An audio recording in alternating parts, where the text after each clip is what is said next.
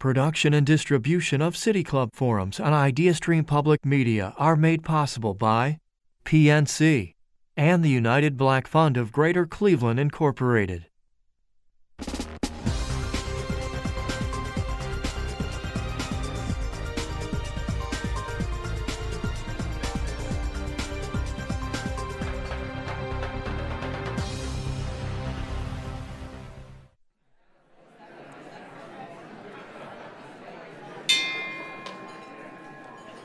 Good afternoon and welcome to the City Club of Cleveland, where we are devoted to conversations of consequence that help democracy thrive. Today is Friday, September 9th, and I'm Dan Moulthrop. I'm Chief Executive here and a proud member, and I'm really pleased to introduce our forum today. It is a uh, part of our both of our both series, our, our Authors and Conversation series and our Health Innovation series. If, um, if it seems to you like 50 is the new 30, or maybe 60 is the new 30, um, you're not, you might not be wrong. Standard aging milestones, once considered the norm in prior generations, are now occurring later in life. And perhaps it's because now there literally is more life to live. With new scientific breakthroughs and cutting edge technology, the human lifespan is expected to continue to increase. In the new book, The Great Age Reboot Cracking the Longevity Code for a Younger Tomorrow, our guests today take a deep dive into the trends that have led to ma- major medical breakthroughs things like stem cell rejuvenation and gene editing. The authors suggest that in the coming decades, living to 100 or even 120 will become more common. This increased longevity is being called the next major societal disruptor. Longer lifespans will change not only our own lives, but also our culture and dramatically shift views on aging. So the big question is are we ready? Joining us to discuss whether or not we are ready and how to get ready is co-author Albert Ratner, the former CEO and chairman of Forest City Enterprises, a man who probably needs very little introduction here in this audience.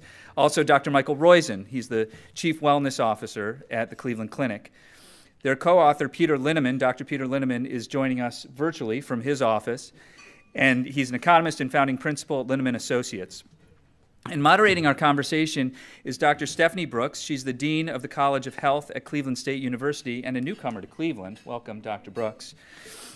Yes.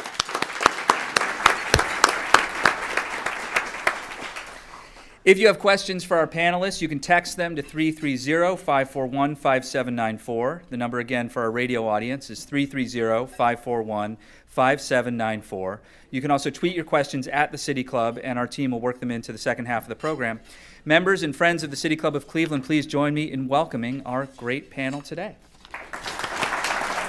Okay, great. So before we get started, I just want to say congratulations on the book. And I also want to just say kudos on taking a topic that's so complex and technical and making it relatable and actually, quite frankly, kind of cool. So um, with uh, that, we have to say we have not been able to get books, but she got a book months ago. So um, but with that, I want to just get the ball rolling, and um, and if you could just provide some history about the project, how you all got started on this, um, you began to collaborate. I think that's a good place for us to start telling the story. Well, I'll start out. Uh, Michael and I have been friends for a long time, and we play ping pong together. And we've been doing this for seven or eight years over time, before we started to play ping pong, we would discuss what was happening in our lives, in our business lives. But let me really tell you what was happening. He was trash talking me um, and trying to get an advantage at the ping pong game. I rest my case.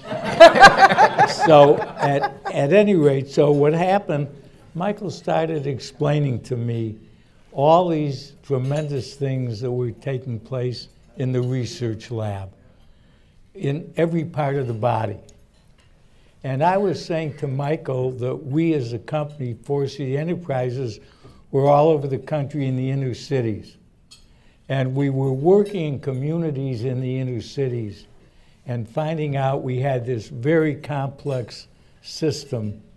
But if you looked at things in a simpler matter, that you could really make change and there was an interconnection between what he was doing and the people in the lab were doing, and we were doing in inner city. So we started out to write this book. We started out on the research end because the most important thing to remember is none of this happens if the research doesn't take place and come through, and you'll learn how. It's obvious that if this research happens and we become healthier, that it has a lot of demographic opportunities. So we then invited my dear friend Peter Linneman from the Wharton School, who's one of the world's really great economists, to help us figure out what is the effect if the research works and we do our job. So that's how we started out on our journey. That's um, And, what. and what I throw in is that when they called me, I said, I've written a book. I never want to write another book in my life. And they, they convinced me that my life was going to be long enough that I could do this and still have a lot more life to live. Peter, that's um, wonderful. And, and so that one of the, uh, since I've had the opportunity to read the book, um, there's a lot of passion in this book as well. So what's your personal connection to this topic? Well, I'll, I'll take that, if you will. Um, so it actually started with a patient who I was trying to uh, get to quit smoking. Um, and then through that process, said, how do I motivate him? And one of the ch- ways was to say, what is his real age, his biologic age, as opposed to his calendar age? When we started doing research in that to develop it in areas other than just cigarettes and tobacco, by the way, a pack of cigarettes makes you about eight years older, vaping makes you about 10 years older. So I'll get that. That's even worse for you. But um, in fact, when we started to develop that, um, we found an amazing thing. The science was much better known than we as general physicians were practicing it. That is, in fact, last year, the American Heart, or two years ago, the American Heart Association called up and said we should all have blood pressures under 125 and under 85. That was known back in 1980, believe it or not, I mean, when we started doing this work. So we're, we're, we as physicians weren't, so I needed something to motivate patients. And as I started doing the science, um, as my wife said, sometime in around 1993 uh, was my last piece of red meat or processed red meat.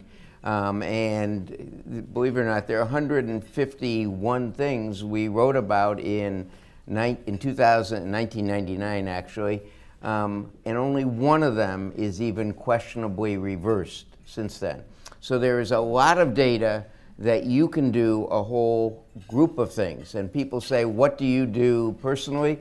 So my personal connection is I do 149 of them. I don't get enough sleep and I have too much stress, but other than that, I do everything. Uh, um, but the, the, as we, Albert and I started talking, um, we realize there are 14 areas of exponential growth in aging mechanisms. That is, looking at the mechanism of why we get old and seeing if we can modify it. And I'll get into it uh, maybe a little later, but basically it says you all, every one of us, we predicted in 1998 when RealAge came out, and thank you for hosting me sometime after that to discuss it here. We said 60 was going to be the new 40. It is. If you look at the data in the Nurses' Health Study, the Health Professional Study, that's come to pass. We now believe that with at least an 80% probability that 90 will be the new 40 within this 10-year period. So, and, and that, well, that, that, no, that changes everything. And it, it, is a, it is a huge opportunity, not only for financial planners to help people plan, but it is a huge opportunity for all of us to thrive. And it actually, is, we'll get into, I hope, it actually, and, and Albert and Peter can talk about this more, it actually saves the country economically um, because, if you will, the CBO predicts that Medicare Trust Fund and the Social Security Trust Fund and every other trust fund will go belly up within the next decade. That's not going to happen if we adopt longevity. Peter, do you have anything to add? I want to make sure you're Well, the- included. There's, I don't even know if I ever mentioned this to Mike and Albert, but when they asked me, my father died at 49. And at that point, I knew Albert, who I think, Albert, you were about 91 at the time. And, and, and I have a very dear friend, Lucille Ford, um, down in Ashland, who's 100 now. And I've always been intrigued by why did my father die at 49? What did he miss? What did society miss? That we got from Albert and people like Lucille. And so that was kind of in the back of my mind when they reached out to me as a personal connection. Okay, great. So there's a lot out here in terms of aging research and wellness. Um, what makes the Great Age Reboot, reboot different? Is it similar? So let me start off by saying what really makes us different is we took the research that was out there and was happening, We'd have a phone call every week, and every week there were three more things. Mm-hmm. And we realized that the change was taking place. Well, you can have change, but the question is, what does it mean? So, what makes this book different is we have made a bunch of projections that nobody else has made. So, part of this is I want to take the stress away from everybody sitting here. Because what everybody wants to know is how long you're going to live. So, let me tell you what we discovered, which really helped us figure out where we were going.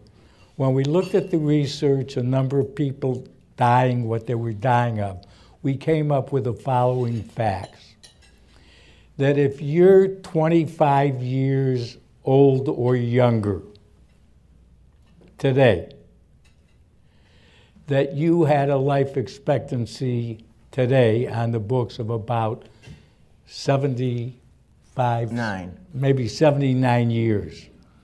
What we believe is if you are 25 or younger, you will live to 125 years. So, Let me just take the other end. If you're 75 years, you will live to 100. So the range is you can take whatever range you have, and that's what the range is. What I tried to do, Dick Pogue actually lobbied me to come up with a figure for people that were our age. And, and I want to be clear about the fact he's much younger than I am. I want to be clear. But in Dick's and my case, what happens is we have a chance of living five more years until there are only five of us left. So far, Dick, hi.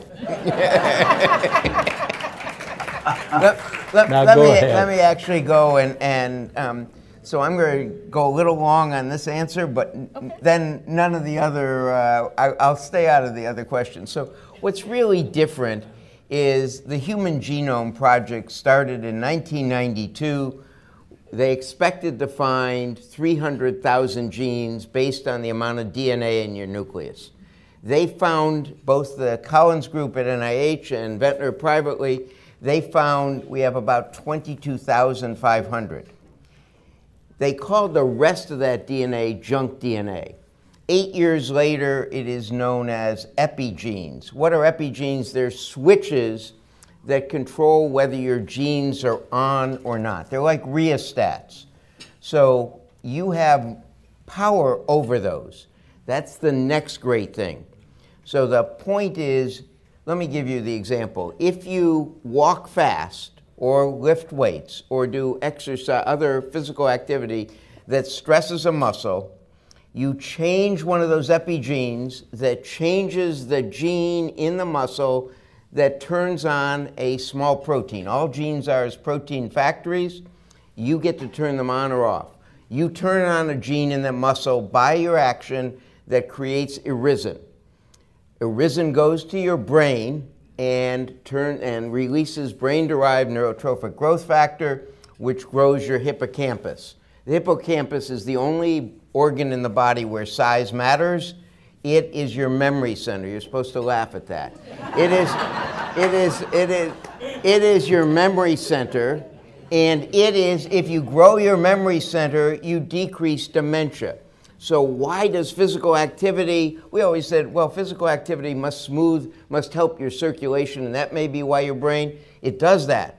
But it does much more than that. It actually turns on a gene. And what we've learned is, for example, stress management, having six friends, hello, Dick, um, having six friends that you call once a week or once a month and are vulnerable to is the best stress management. It changes 256 genes from on to off or off to on. So you have enormous power. And what has happened lately in the research is not only knowing this and knowing a little more about it for what you can do in, in what we call self engineering. You are a genetic engineer better than anyone at MIT or Caltech ever was for you. But in addition, the medical research community is learning how to use that information to help change the ones that you don't already have the power to change. And some of those are on the basic mechanism of aging, so that the process, if you look at it in each of the 14 areas of research, at least two animal species have been rebooted back to the equivalent of 40 human years. And what that does is it changes everything for society. And I- I'd like Peter? to- Oh, sorry. Well, and when I was just, I was, it just struck me that if Albert gets booted back to 40, wow. that, uh, no, I, it, it, your comment about the self-engineering, uh, Dean, one of the things you had asked the other day is what did each of us take away from this effort? The thing I took away that I didn't know as a, I guess, a fairly educated member of society is just how much we control our own DNA. Uh, we control about 80%, 80%. And when you say we control 80% and science is working to help us control that 80% and to get to the 20% we don't control, how is this different than other breakthroughs like transistors or computers or electricity? It gives us more of us. And us is what created electricity. Us is what created computers. And when you start creating literally more time, more productive time to uh, figure out and to interact, the growth prospects for individuals and society are just beyond imagination, really. Um, and they have huge changes on business. The one we always joked about, uh, and I'll give you a serious one. The one we always joked about is if you could genetically engineer to control fat, um, Weight Watchers goes out of business, and Haagen Dazs stock I want to own. Right? I mean, there is that kind of, and you can go through all dimensions of society in that regard on a on a more serious level, one of the things we realized was that if you don't live very long, the mistakes you make don't last very long. But if you're going to live a long time, the mistakes you make in life can haunt you a long time. Careless driving, um, you know, careless behaviors will last not saving, etc., will stay with you a long time. The flip of that is the good that you do will reverberate much longer, and you'll have much longer to um, implement that good. Yeah, there's so much to talk about, and as I listen to, to, to both of you and your comments about um, rebooting, and as a clinician, I'm thinking about how do we motivate individuals to, to understand that they have the power to live longer change their habits. Um, and so I'm wondering if you have any thoughts about that. Just before you go there, uh-huh. there you would ask what made the book difference. I think the biggest thing that made the book difference was the two of them sitting down and looking at the causes of death, looking at the research that was going to take place, and come to the conclusion that the death rate per thousand was going to go down from 9.2 or 9.3 to 2.2 or 2.3. And that was the result of it. That resulted in a set of numbers that said that in the three decades, the first of which we're living to 50, that we would have an increase in the population in the United States of 117.5 million more people. We did that, and what we discovered was the federal government at the same time that we said it was 117.5 in 19 said it was 55 million. And in the last figure said we will only have 33 million more people in those three decades. If we have only 33 million, that will be half of the decade percentage growth that we had during the Great Depression. So, one of the things that we learned that shocked us was that because you can only grow population by births over deaths, and you can import people, but it doesn't make more people in the world. So we look at that, and the federal government is telling us our growth, GDP, is going to grow in half from three to one and a half. We can't allow that to happen. So we then looked at the various ages, and this is what we discovered. Of the 117 and a half million people, there would be a 5% increase in people that were 40 and younger. Over three decades, a 5% increase. In 79 to 40, there would be a 25% increase and in 80 and over, there would be a 550%.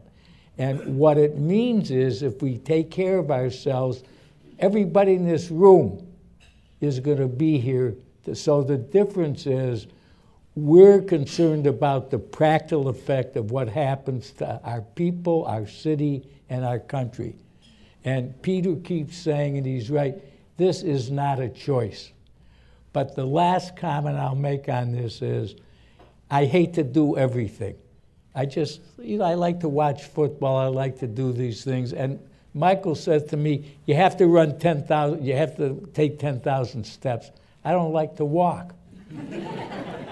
But here's what I discovered when I get on the floor and play with my grandkids, every minute I play is 100 steps when I played ping pong with Michael for 20 minutes, it's 100 steps a minute. So you don't have to walk. Here's what you take away from this. The beauty of this is the way you do this is you do what you love and what loves you back. And that's what I learned from these two, two people. And I can't and if I that. In, if, I, if I might jump in, when we when we would tell people these numbers, and Michael would describe the science that is going to also help us get there. Um, everybody we would talk to casually say, "We can't afford it. How can we afford all these old people, right? All these old people, right?" And two really important insights. One is Michael already made it. If if if what would you say, Michael? 90 is the new 40. They're not old. They're not old. They're only old by a standard you have in your mind, mm-hmm. but they'll be very different. And the second is human capital is all we've got. You want to produce as much of it and keep every ounce of it you can as long as you can. So we started looking at it, and everybody's saying can't afford it. There are a bunch of studies saying, oh, medical costs are out of control. Imagine that some of these genetic phenomena, whether they're medical in nature or self engineered, took a hold, you would see medical outlays fall by probably 7% of GDP. 7% of GDP is $1.5 trillion a year. It's on the order of five to six thousand dollars per person that you would have additional to do something with. It's a stunning number. Not to mention, you're healthier and happier and more productive. And in fact, what we came to realize, and the book lays out a lot of this, give you a simple, simple. Um, Michael said, and Albert says, um, that we find you're going to live, let's say you're going to live 20, 25 to 30 years longer. If you work 10 more years, because what else are you going to do during those time? Right? You got to pay for your, you, you got to pay for yourself. You got to save. If you work 10 more years, that's a 25 to 30% increase in your lifetime productivity. Typical person works about 40 years. And so suddenly, if you work 10 more years, that's a 25 or more percent increase in every individual's lifetime productivity. You say, well, I don't go to work work. I don't get paid to work. Yes, but you get paid to interface with society, with children, with grandchildren, with all kinds of things. And we came to believe not only can we afford it, as Albert was implying, we can't afford not to have this kind of reboot brought about by self engineering and by scientific engineering. So, so, so let me let me go, go and just add one quick sentence. So what is different in the book is that we go through not only the science of what is likely to happen, mm-hmm. but we go through the economics and political and excuse me, that's where Albert and Peter are co-authors, if you will. There's a huge amount of important information in policy, et cetera, that has to change. Yeah, this is going to be our last question before. The other, this is important half of the book, half of the book, one half of the book tells you what you have to do, because that's right. what it's all about. Right. It's not about us, it's about you. That's one half. Go ahead. And, and I just want you all, before we go to the next um, segment of the, the program, to talk a little bit more about what the implications are for education, for family, for healthcare providers. Big questions, but um, but really important to this topic. I'm going to take just the first one. Obviously, if you're going to work 20 more years, if you're going to live 30 years, you're not going to want to retire at 65 and, and do nothing till 115. So you're going to need, we're going to need our educational systems uh, to change, Provost, so that uh, in, in fact um, we, um, you know, Peter always says, since he's at Wharton, going to Wharton isn't any fun. Um, but uh, or going to college isn't any fun. I'm just ribbing him a little bit. But in fact, um, going to Cleveland State is fun. So the, the, the point is whether we think about a movie script of us going back and doing four more years at college, or whether in fact we change the way education is, there's going to be have to be there will be more fewer kids, so colleges won't have the young people on campus as much but we're going to have more older people getting re-educated and the system will need to change uh, to do that. And so there are huge changes in that. Mm-hmm. And those could be anything from traditional classes to YouTube clips to books to everything in between. My only comment was I don't think most people say, oh boy, I hope I get six more years of college, right? And the challenge for the educational institutions is how do we educate without quote you have to get six more years of college you know and and and that's going to be a fun challenge and the people who figure that out are going to do really well and and that's part of the joy of all this and perhaps that's getting time for questions one of the questions will be asked is what does this do about income inequality? Mm-hmm. Because it makes an enormous difference in what happens. It's really a great equalizer. And, and you asked and you asked about what it does for family. I'm going to use family in a broad sense. Yes. Not literal family blood, but a broader sense. Whenever somebody said to me, as I would talk to them about this, well, we can't afford the people to live, I would always say, well, you want to start with your grandfather? Do you want to start with your grandmother? We'll get rid of your grandmother, right? She's a burden right? And everybody said, "Well, I didn't mean grandma." I, you know, everyone but anybody but. And what it will do for families is, um, ch- children will get to know their great grandparents. Um, they'll benefit from all that, whether it is blood great grandparents or other quote modern family kind of. And as Michael says that is scientifically shown to improve health in and of itself.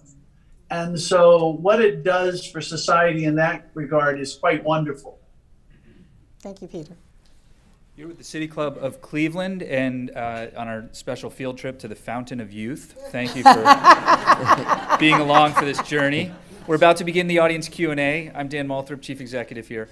Here with us on the panel is Albert Ratner, uh, former CEO and chairman of Forest City Enterprises and co author of this uh, amazing book, The Great Age Reboot, which we're discussing. Also with us is co authors Dr. Michael Roizen, the Chief Wellness Officer at the Cleveland Clinic, and Peter Linneman, who's joining us uh, remotely. He's an economist and founding principal at Linneman Associates.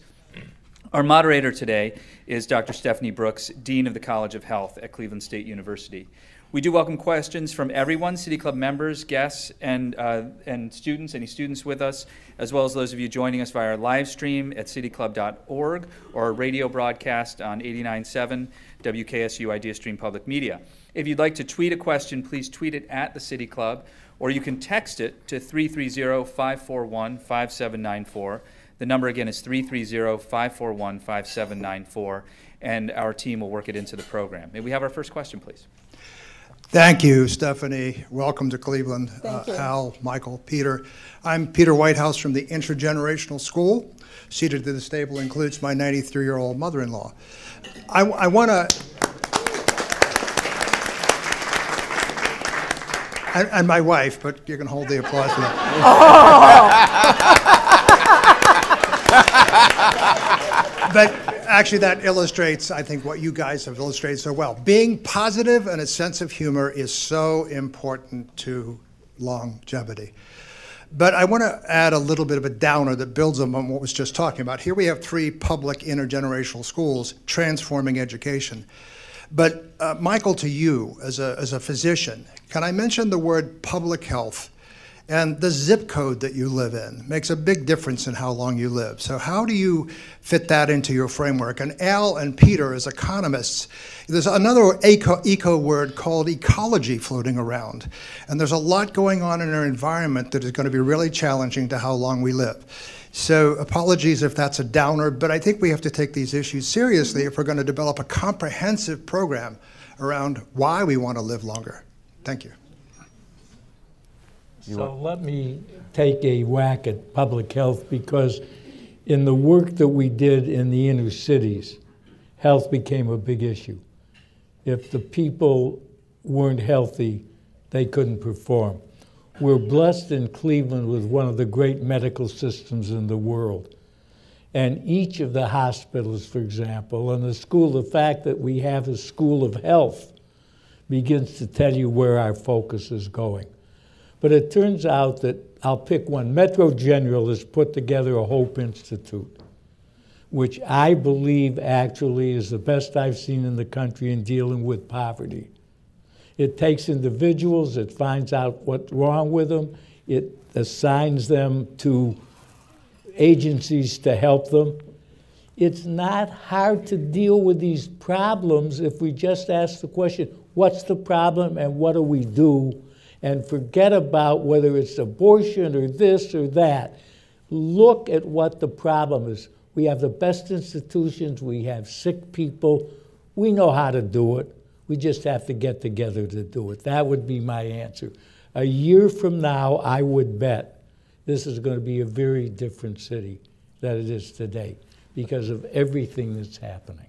And, and let me let me take one of the um, issues that Peter covers, and Peter, maybe uh, you'll get into it, but if you save, uh, that's Peter Linneman rather than Peter Whitehouse. Um, if uh, if you save, what Peter taught me is if you save three percent of a $15 per hour income starting at age 22 and go to age 65, um, and it accumulates at 4% gain compound interest rate, you end up with around $250,000 at age 65. But if you don't touch it till 95, it's 1.4 million in today's dollars. And if you have a company like the Cleveland Clinic that matches that, it's 2.8 million in today's dollars. And if you mandate that, as Australia and Denmark and Singapore have done, you do a lot to deal to get away from wealth inequality. Now, be, uh, believe it or not, while we were looking at the galleys to this book, um, all of a sudden it turned out the House of Representatives of the United States has passed that. And it's now sitting on the Senate. We hear that the Senate is going to act on it before the end of this, uh, whatever you call the, the session. Um, and so there may be the chance that our policymakers do, it was bipartisan at the House. Um, so it may be the chance that our policymakers do this so that um, we get away from wealth inequality. Um, now, that doesn't say what we need to do in the meantime is exactly what you put on is how do we get rid of some of the health inequality. That's a pretty tough problem if we can't motivate people to do things, if you will, in self-engineering. But if we can motivate them, it becomes a much easier problem. So the, the, the, the message is that things like the City Club, thank you, Dan, for doing this, is a important, really important venue to get this out to um, broad audiences. And let me, if I might, react to the other downer, the environmental and other challenges like that. Um, we know economically that Malthus was wrong. And we know that Ehrlich was wrong. Empirically, we know this. And the reason they're wrong is because of human ingenuity. And the phenomena here is the more longevity we create and the more productive longevity, that's how environmental problems get solved. And there's a very interesting book by Marian Tupy recently that shows the solution to problems is people, not fewer people. And it always has been. And um, when you look at the big picture. And so I want all this longevity to solve these issues. I don't know how they're going to solve it, right? That person may not even be out of grade school yet, but we want that longevity. Let me uh, just add one more thing on that. The genetic engineering revolution isn't just changing human health, but biomanufacturing is occurring. And you, you how many of you here like beer? How many? Okay, there are a few of you at least. Um, so, beer comes in a bioreactor because they've got yeast that produces the beer. Well, we can now genetic engineer the yeast to produce anything. You want corn, the yeast can do it. And we, and hopefully you'll have this as a future thing here, bioengineering in, if you put bioengineers in a city the size of Los Angeles, you'd have double the amount of, of food produced in the entire world now. This is, a, this is already solvable if you want, and it will be solved just as, if you will, longevity. Again, because of the genetic revolution, we can engineer, we can change, you know, the yeast don't object so far. We can change what the yeast produce in proteins and, in fact, bioengineer enough food for the world in a city half the size of LA.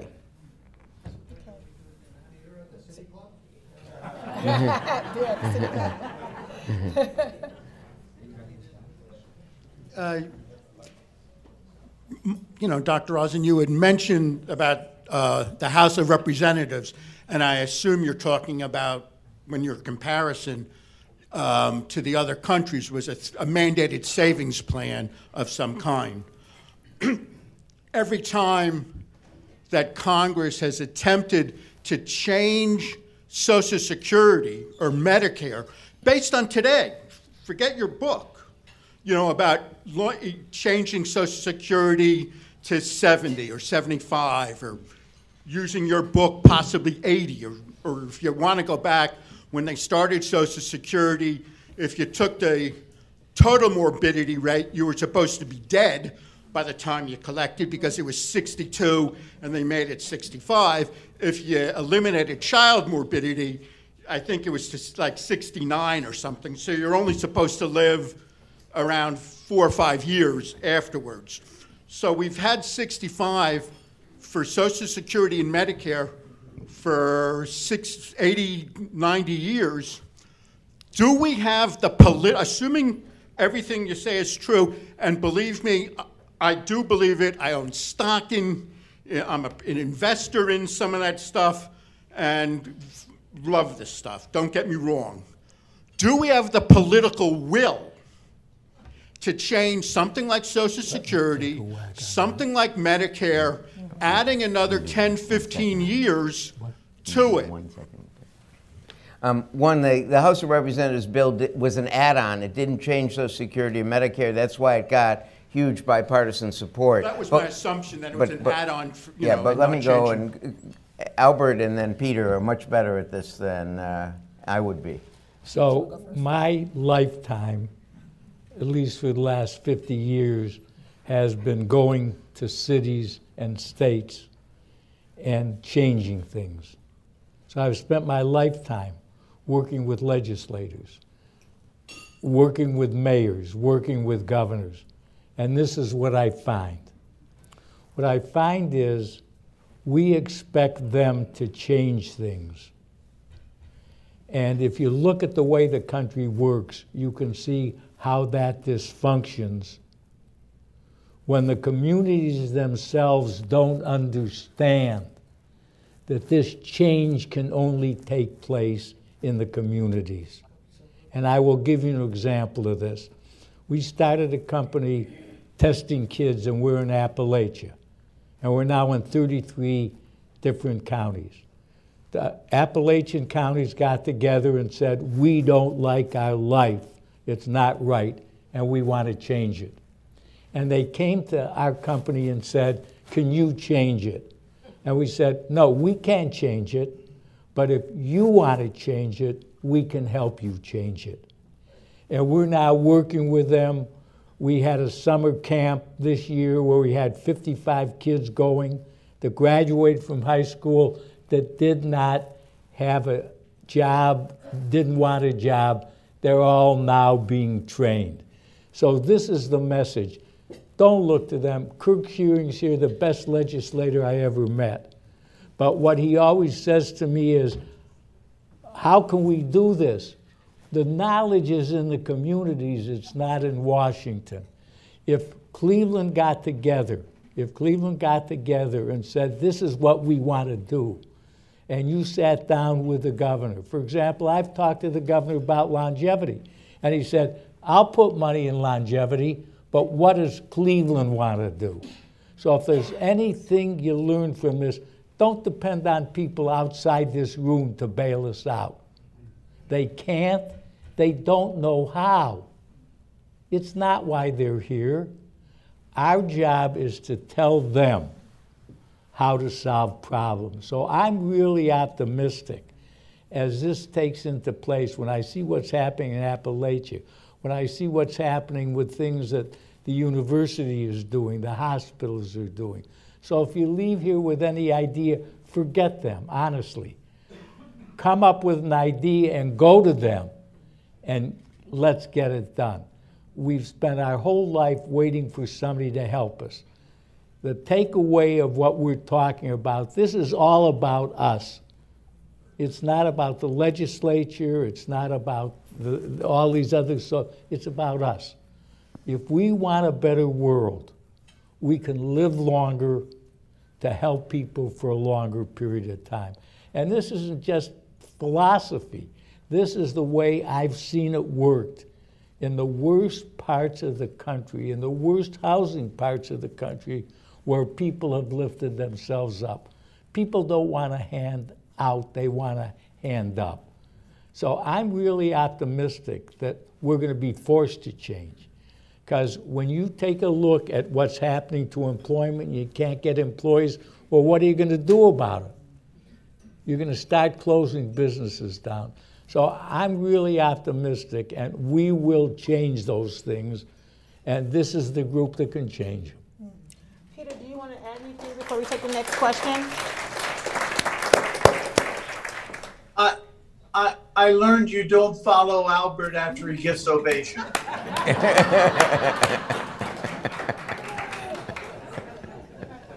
Want to be Next inclusive? question.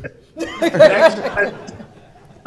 I'm still getting my mind around Albert, you transporting back to 40, but uh, I think that'd be a good thing. And as somebody who got a call from Albert before 8 in the morning, I think he's already there. But uh, thank you for all you do, Albert, in our community.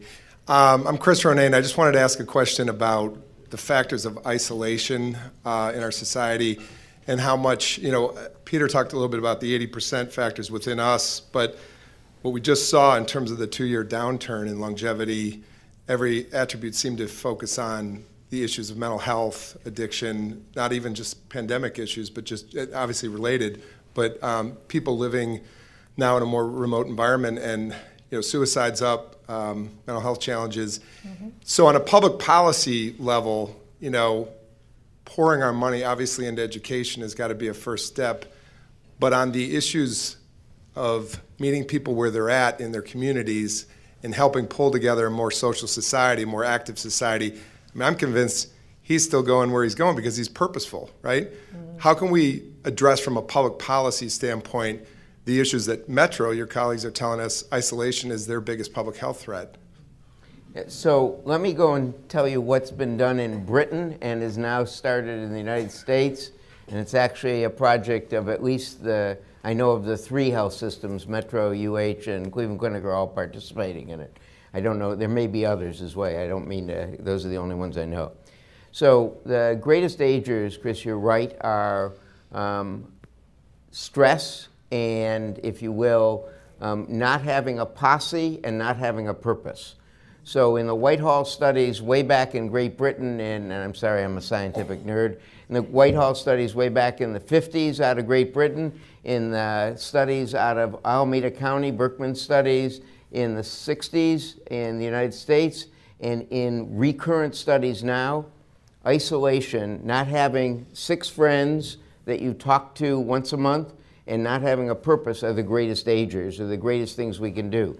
So the three health systems have started something that actually started in Great Britain called social prescribing.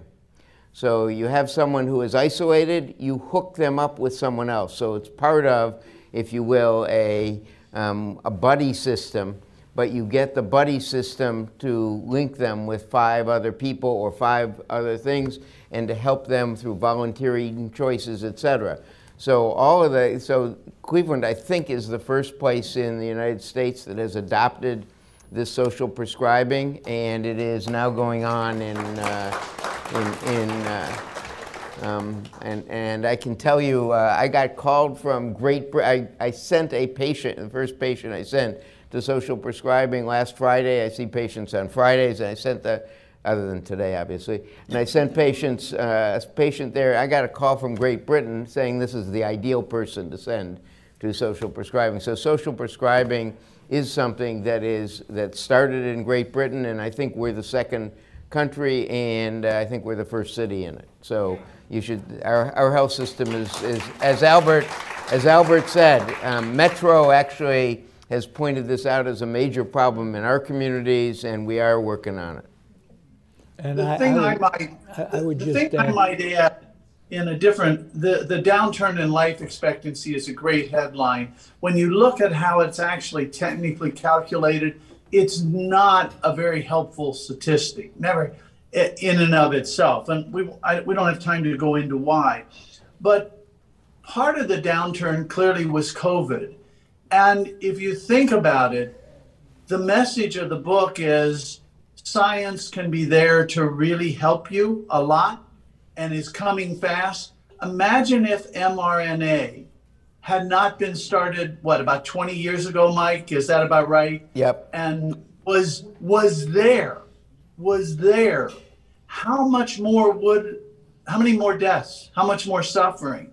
And in a way it is a demonstration of this. Um, the the other thing is that you think about problems that come from diabetes et cetera et cetera one even problems from cigarette smoking, et cetera, Some of the genetic things that could happen either could interject themselves into that process or reverse that process, and in so doing, make huge changes that people have a hard time making for themselves. And that's part of what good medicine, I think, is about is to assist somebody make better decisions, even when they're hard for them. And, immobilizing, uh, immobilizing a, a, hurt joint, for example, is to help what you can't do yourself. I'm going to take uh, one, one add on to that. So, the mRNA vaccines got developed, and all of you have been exposed, or most of you have been exposed at least to the messaging about them. But it also is used in another way and aging mechanisms. So we develop senolytics, sen, we develop senile cells. We actually develop them when we're born. Every year we get more and more, but we can't find them in people under the age of 30 because your body gets rid of them. But they put out a specific protein. So there's now a project, it has done it in two species, mice and another one, where you get a vaccine that knocks out your old cells. Why is that important? Because your old cells, one, don't function well, and two, they're like a piece of rotten fruit. They make all the cells around them old. So there's now an mRNA vaccine in testing that knocks out your senolytic cells. That happens, you're going to get a lot younger from that way.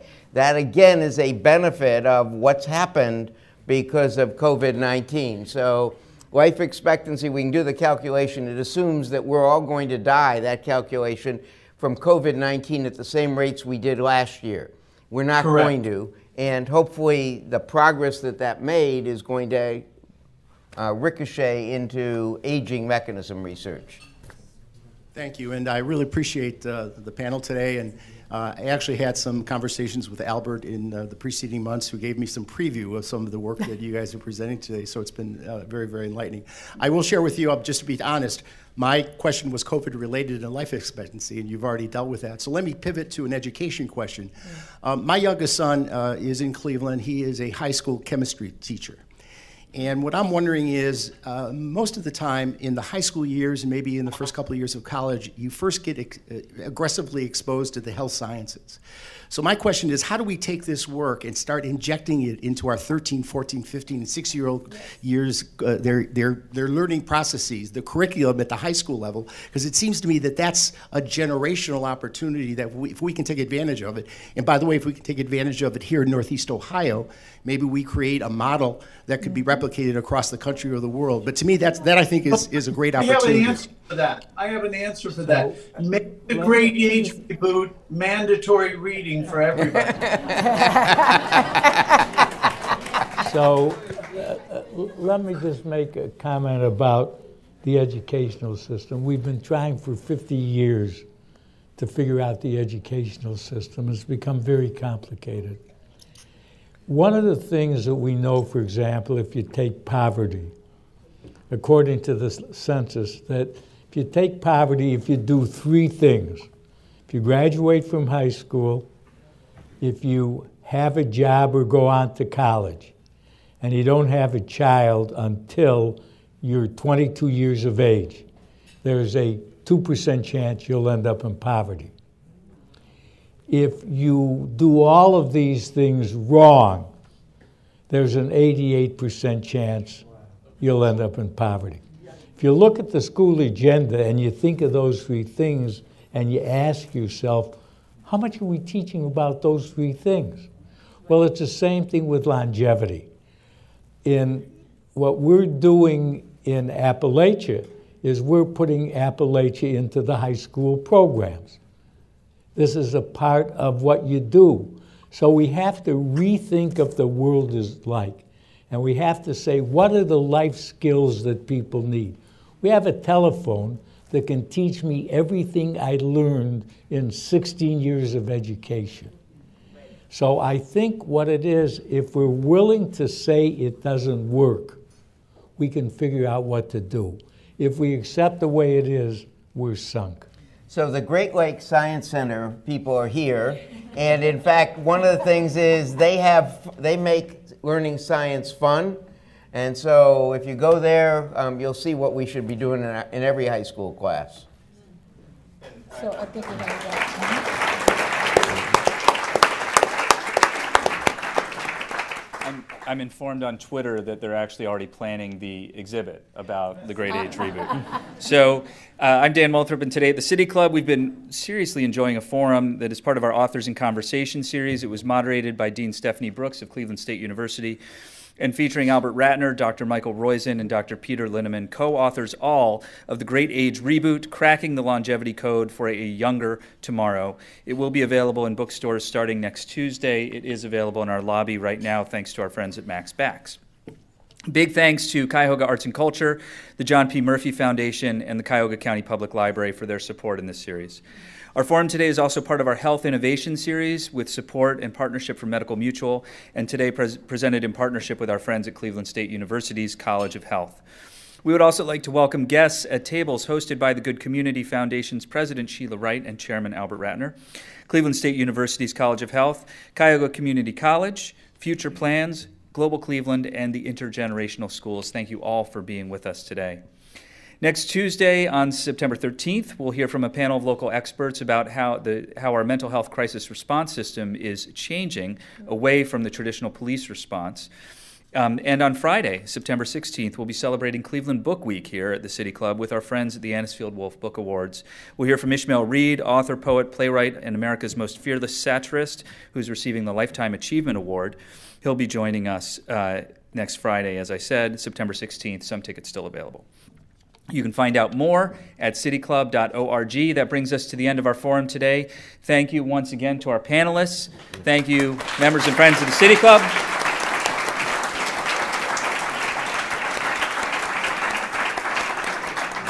I'm Dan Moulthrop. Our forum is adjourned. Have a wonderful weekend.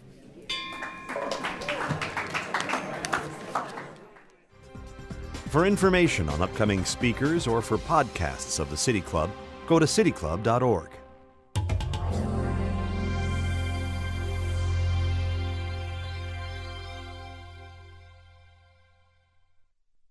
Production and distribution of City Club forums on IdeaStream Public Media are made possible by PNC and the United Black Fund of Greater Cleveland Incorporated.